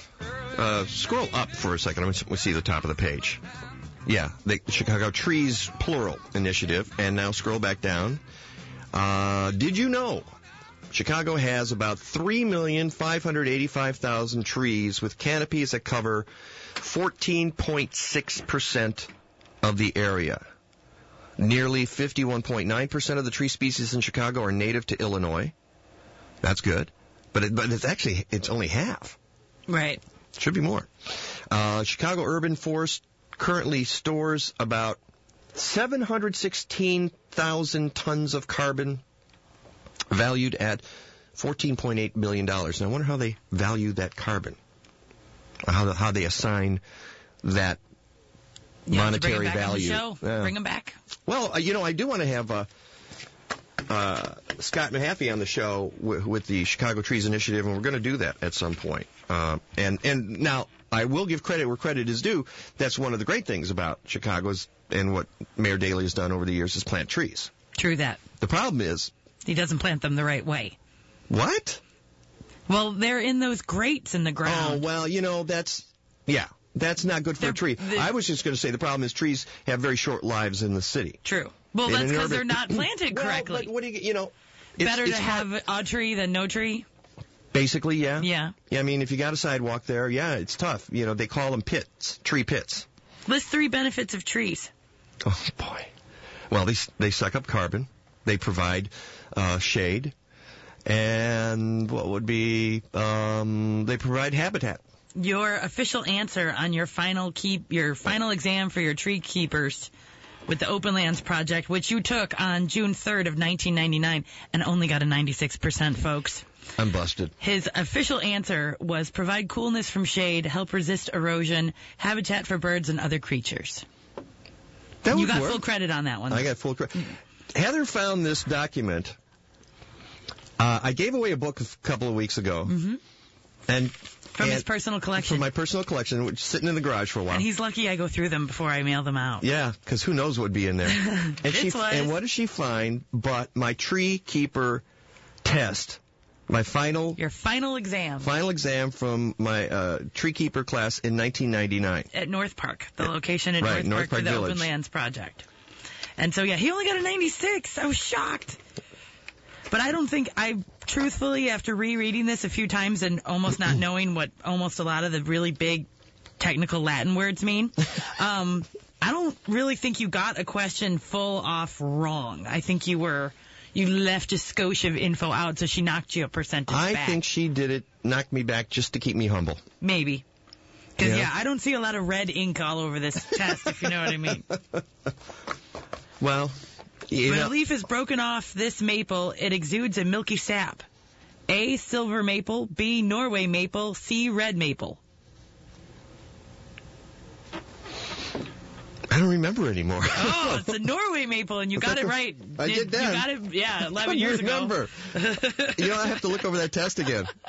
I just, I- and then the story was I found this and I had it just hidden in plain sight on my desk. I put it in the corner of my desk and I put one of our rundowns from a previous show over it just so I wouldn't forget to bring it in on the following Sunday. And then Mike and I never in. and I never fool with stuff on her desk. And I just happened to be standing there, and I He sees lift- the rundown and he goes, "What's this doing here?" and lifts up the whole stack. And I was like, I I knew, I knew it was just a matter of time before you flipped it up and saw it." And I was like, "No." So she was just going to surprise me with my test from 1999, which she found in a book that I I, was just gonna start quizzing you. Please don't. I didn't. I didn't. He found he was a bloodhound. He's like, "There's something about me, and it's right here. I know. It's here on the desk. It it's here on the happens. desk. It's on recycled paper. I can smell it." Uh, next Thursday, the 15th. All right, we talked earlier about Tuesday, the 13th, 10 a.m. That's the uh, rally for the Chicago Clean Power Ordinance. Um, and two days later, at the University of Chicago, we're having another showing of the movie A Chemical Reaction, which was produced by Paul Tukey from SafeLawns.org and that's going to be from 5 to 7 p.m. at the University of Chicago Biological Sciences Learning Center, room 1, 001, at 924 East 57th Street in Chicago. Now, this is that documentary about the, the little town of Hudson, Canada, Ontario, that uh, uh, fought against lawn pesticides and won. They took it all the way to the Supreme Court of Canada, and uh, they won by a nine to nothing vote, which is Unheard of in the United States. A landslide for the right decision. Oh my God. Next to Obama, I don't know. So we're going to show the movie again. Uh, we did it at uh, Columbia a couple of weeks ago, a few weeks ago, and um, I'm going to be there to talk. Uh, Steve Pincuspy from Safer Pest Control is going to be there. Julia Go- uh, Govis, urban organic agriculture consultant uh, from the Illinois Farms to School Task Force and Mary D. Albanese, supervisor of grounds at the University of Chicago, are all going to be there. And we're going to have a discussion about organic lawn care. Uh, and it only costs five bucks. It's like, yes, Heather? What's, what, with organic lawn care, does that make the lawn stronger? Mm. Like, yeah, that's the whole point. Because I know lawns in my family are the scourge is children and dogs. Oh well, you know, it won't stop it from being uprooted, obviously, with no, children and dogs it, running on it. it it's kind of hard. I mean, but the idea is it's safer for your children and dogs. Exactly. Uh, and and the idea is you want a deeper root system and you want good soil and you know, one of the best things you can do for your lawn is throw some compost down a couple of times a year. And people say, compost? What do you mean? Well, put about a half inch layer of compost on your lawn, spread it out. You could do it in a spreader or you can spread, just, you know, rake it in. Um, and you're not burying your lawn in compost. You're just adding it so you can still see the lawn, but then it'll disappear in a couple of weeks and you won't even know that you've done it. And it provides uh, biology to the lawn, and uh, it uh, it helps the soil. You know, you, we're so used to, we're, you know, and I, am going to talk about this in a second. I, I, take care of some biz, but there's something going on with Major League Baseball that people need to know about. Okay. I want you to go to a website, find that for me, called, um, oh dear, um, now I'm going to have to remember. Um, go to Safer Pest Control Project. So it's spcpweb.org. Okay, that's the URL. Uh, or um, yeah. Yeah, Safer Pest Control Project, and let's um, find. And by the way, they have the information yep, on their right website there, about chemical reaction. About a chemical reaction, if you want to go there. Uh, I'm trying to remember the name of the outfit. There's a, a coalition for. Um, I'll find it. Yeah, the, it's, it's, it's it's an uh, look under their yards. Let's see, a residential. Do do do do do do do. It's a it's a coalition for uh, fewer pesticides, and I I'm I'm so brain dead today that I you're, cannot. You're a little punchy, but it's I am okay. a little punchy. I want to hear all about Bobbex though, and how they can help keep the rabbits out of my yard. You do? I do. Well, Okay. my sister's yard, really, because I live in an apartment. She's the one with a yard and a rabbit problem. They've had they've burrowed bunnies in her the middle of her lawn three straight years now. Wow. A family of rabbits. Well, funny you should ask because Homeowners, why replace your expensive shrubbery every time deer or rabbits visit your property? You can save your plantings for a fraction of the cost with Bobbex. Spring is finally here and nature's hungry creatures will start feasting on your gardens and landscapes. Stop them the all natural way with Bobbex repellent sprays. Bobbex guarantees protection for your spring plantings from deer and small animal damage. Use the most effective animal repellents on the market. Bobbex repellents give people the confidence to invest in and enjoy their landscapes. Bobbex's unique deterrent ingredients are all natural and are environmentally friendly. Bobbex won't wash off in the rain or with regular watering. Get Bobbex at your local independent garden center or hardware store. If they don't have it, ask them to get Bobbex. To learn more about Bobbex, go to bobbex.com. That's B-O-B-B-E-X dot com. Plants thrive and survive with Bobbex. National Coalition for Pesticide Free Lawns.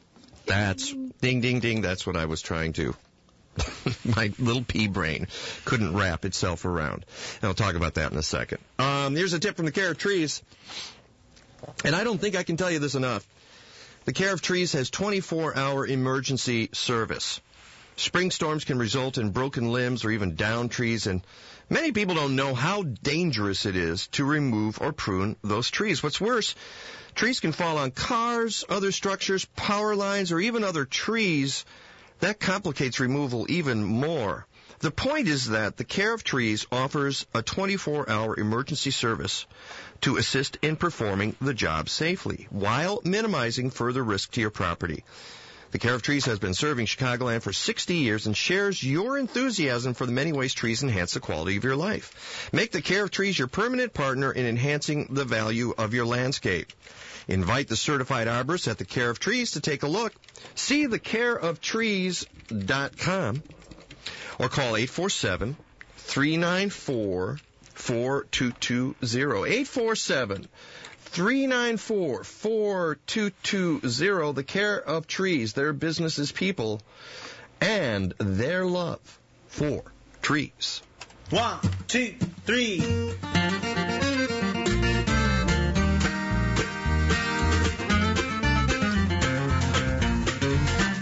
As I chase that evening sun towards my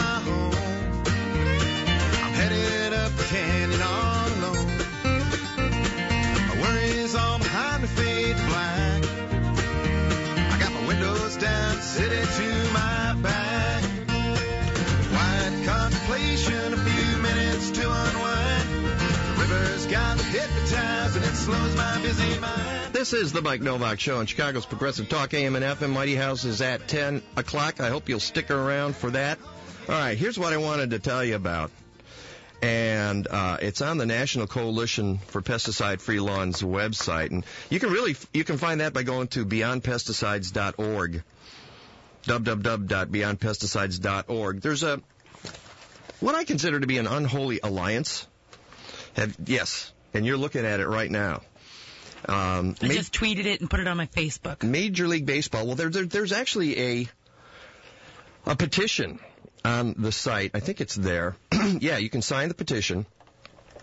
Major League Baseball has formed a partnership with Scott's Miracle-Gro, uh, promoting seed and treatment products. Uh, and and basically they say you your yard can look like Wrigley Field. Think those confines are still friendly? Um, not that they're they're not chemical free. I can tell you that. Mm-hmm. There's there, it's about the message, right? Which is that you're, we're making people obsess over their lawns all over I again. could go spray paint it green and get the same effect. Yeah. And they, you know, folks say, well, how do I get a perfect lawn? Well, that's your, that's number one. That's, that's part of the problem. You don't want a perfect lawn. Because that's just, if you want it perfect, then you can work on it every day. Who wants to work on their lawn every day? At Wrigley, they work on the lawn every day. At a golf course, at Augusta National, yeah, they work on the lawn every day. That's why it looks perfect. Mm-hmm.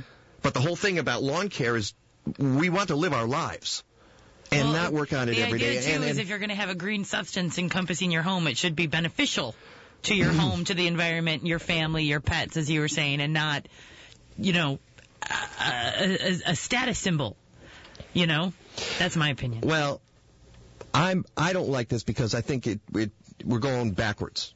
You know, I've been trying to get people, to, you know, my my philosophy of, about lawns: when in doubt, rip it out. You know, put in vegetables and put in flowers. Uh, but when you get these guys, and it's going to be mostly guys who uh, think they can their lawn can look like Fenway Park, and they've got four, I believe, four uh, places that you you know they're marketing in different parts of the country. And one of them's Wrigley Field. Uh, and what's interesting, I was reading up on this on, on the website, and they were saying, well, you know, if you want to to do your lawn organically, you got to cut it uh, three inches high. Of course, we don't do that at Wrigley. we can, you know, because it's a baseball. Well, that's the point. They, what I they mean, you should know- do, if it's Wrigley, they should let a bunch of billy goats out on that thing. Two birds, one stone. The uh, White Sox fan speaks. Yeah. Um, my whole point is that it drags people into that whole chemical thing again. It's like I can have a perfect lawn if I just put enough chemicals on it and enough synthetic fertilizer. Now, a lot of that synthetic fertilizer, you know, even even fertilizer can be bad because you know you get a, a, a bag of fertilizer that's got 28% by weight. That's not being absorbed by the lawn. A lot of it's just going into the water table. Uh, and this is the, the kind of the message of um, of a chemical reaction. And one of the things we'll talk. I mean, we'll talk about organic lawn care, but this this this this uh, alliance uh, between Scotts and Major League Baseball. You know, I'm I'm kind of frustrated with Major League Baseball that they're doing this. So uh, I wish they wouldn't. Um, because I think it sends a wrong message. I think it's cynical and manipulative, and a lot of people um, don't know that they can't have it perfect unless they work on it every day. So that's my two cents about it. Now, talking about lawns, what do you want in a lawn? Well, you want your kids and your pets to be able to play on it without being exposed to the dangers of pesticides, as I just said. And you don't want to fertilize it because it costs money and you're just flushing all that nitrogen into the ground anyway. And you don't want to mow much because, well, who wants to mow? Uh, it sounds like you're ready for Eco Lawn. Eco Lawn lets you save time, money, and save the environment. Check it out at ecolawn.com. That's E-C-O hyphen dot com. This is the low maintenance lawn that you've been waiting for. Have a small garden and no time to care for it? And do you love roses but think you can't grow them? It's time you meet drift roses. They're the next big thing for small gardens. Drift roses are naturally dwarf ground cover roses with dark glossy foliage, almost maintenance free, and they bloom from spring until frost in six delicious colors, from apricot to peach. Available at garden retailers everywhere. Visit driftroses.com slash radio. You okay? Did you hurt yourself over there? I just I was stretching and I cracked my knuckle on the side of the file cabinet and that, that smarted. Luckily the mic was off because it was like a bang. It was bang. Did you know that Pesche's has doubled the production of their vegetable greenhouse? I bet you didn't know that.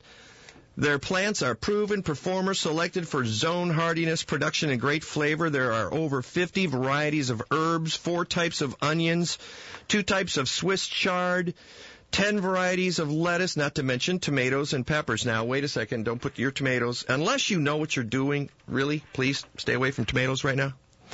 Because I know some people have greenhouses and some people have cold frames and they want to get an early start, but even with the weather as nice as it's been, you're going to pay for it. Uh, but back to Pesche's, they've got strawberry, celery, kohlrabi, broccoli, Brussels sprouts, cauliflower, cabbage, and radicchio. They're already started. The plants are hardened to area weather, grown from the best seed available, and raised in a quality controlled environment, and they're ready to be planted now. And if you're looking for ornamentals, there are geraniums, begonias, dahlias, pansies, ranunculus, stock, snapdragons, and sweet alyssum. There's lots more at Pesche's, including their seminars. Now today at noon, it's accenting with perennial foliage with Mike Menino, perennial grower from Mariani Nurseries, and at 1 o'clock today, if you go up to Pesche's, Dr. Wally will talk about how to grow tomatoes organically. And he will tell you when you can and cannot put them out in your yard. So you listen to Dr. Wally. Pesche's is in Des Plaines, family owned since 1924, where you'll find the best selection and prices guaranteed. Pesche's Garden Center is just minutes off of I-294 on South River Road, just north of Rand Road in Des Plaines. Pesche's, three generations of attentive service, expert advice, and uncompromising quality.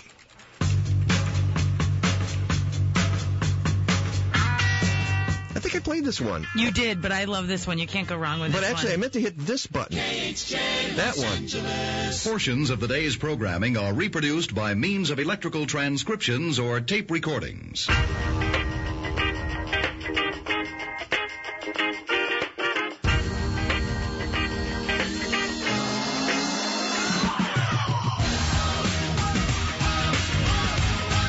Will get you started Yeah, too. it's a good one too. Oh man. We have their autograph in the front from our old music days. Everclear? Yep. Wow. Full band on the drum on the drum face of the drum. Yeah. And they luckily they didn't have the heart to take that one down after we stopped playing music and went all talk. so I get to enjoy the, I got that and then Bill Press and Stephanie Miller flank it. So I'm like, that's pretty cool. That's all right. Yeah.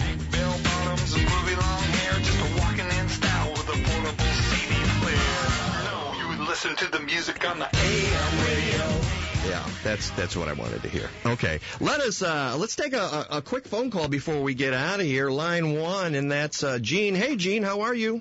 Good. How you doing today? Great. What's up? Well, I have a quick question. I'm not much of a gardener or anything, but I have been pulling some weeds out early this year, and one of them is groundsel. And um, I'm wondering if I pulled those weeds out by the root and I put them in my compost heap. Am I going to have a problem with the dirt that uh, from the compost heap if there are seeds on these things or anything? Are they going to come back? Uh, if your compost is hot enough, it will destroy that. Uh, if it is not, yeah, you, it's possible that some things could uh, take root.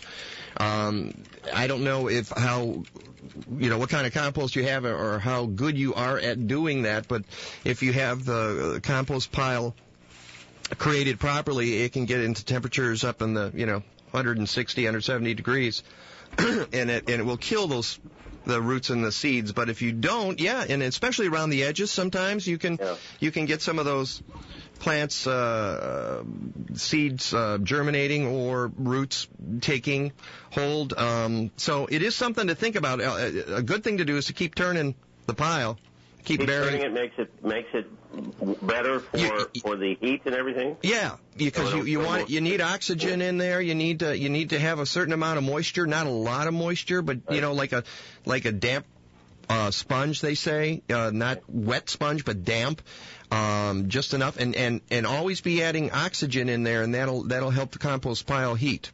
Got it. Okay, so uh, as long as I keep turning the compost heap and it generates heat, I should be it should be okay. Yeah, it may not get as, as hot as that, but you probably won't have a problem. But keep an eye on things, you know, especially if you've got a noxious weed that you're afraid of. Uh, you know, if you're really concerned about it, then don't put it in the compost pile, especially if you have diseased plants. You don't want to add those to the compost pile, uh, especially if you're not sure you can get it hot enough to kill all the pathogens. Got it. Once again, my wife is right. That's a good husband on the radio and everything. I tell you, what's your wife's name? She, her name is Jan, and she's really the gardener. She's the one. All right, do you guys do you I guys? do all the grunt work, but she does all the all the planting and things. Oh my God! Okay, we got to give Jan something, right? Yeah. We're giving her. Uh, J- Jan, you want a subscription to Chicagoland Gardening Magazine? Oh my gosh, I would be thrilled. You got it. All right. You stay on there so I can get your info, okay, Gene? Thank you. Uh, thanks for calling, Gene. You you take care of that. That. That was brilliant. That's hilarious. That was the best caller ever. All right, here we are. Speaking of that, here we are in the second week of April, and I know that there are some of you who don't have a subscription to Chicagoland Gardening Magazine. Are you doing this just to make me crazy? Well, it's working. Because if you don't have the March-April issue, I know that you don't have the annual Chicagoland Gardening Resource Guide, which comes with it. And I know that you're not getting practical gardening advice for Zone 5. That's us. Like how to build a cold frame to extend your growing season. And I know that you haven't been inspired by fantastic gardens from Wheaton to the Chicago neighborhood of Pilsen. And I especially know that you haven't read my column in the back of the magazine, and that really hurts. Pick up a copy of Chicagoland Gardening Magazine today, or better yet, get a subscription and have it delivered to your home. Go to chicagolandgardening.com. That's chicagolandgardening.com. It's all one word, Chicagoland Gardening. Uh, or call 888 265 3600. That's 888 265 3600. And tell them Mike sent you. All right. We're at the end of the line here. Boy, I'm going to go home and take a nap. I feel like it's all fumes here. The voice is going, the voice is shot, the brain's not working. I can't hit the right button. Oh, by the way, um, if you're interested in uh, uh, um, signing a petition, uh, it was that uh, for pesticide-free lawns uh, and the um, the baseball.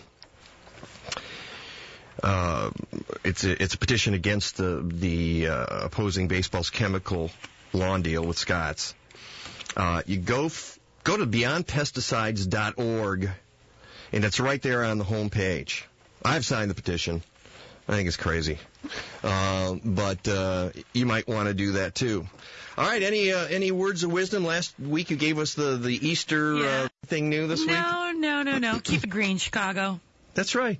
That's that's always a good way to end the show. Uh, we got Mighty House coming up. Mike Sanders laughing in the hallway. Uh, I'm gonna have a donut. I shouldn't have said that. Mm, donuts.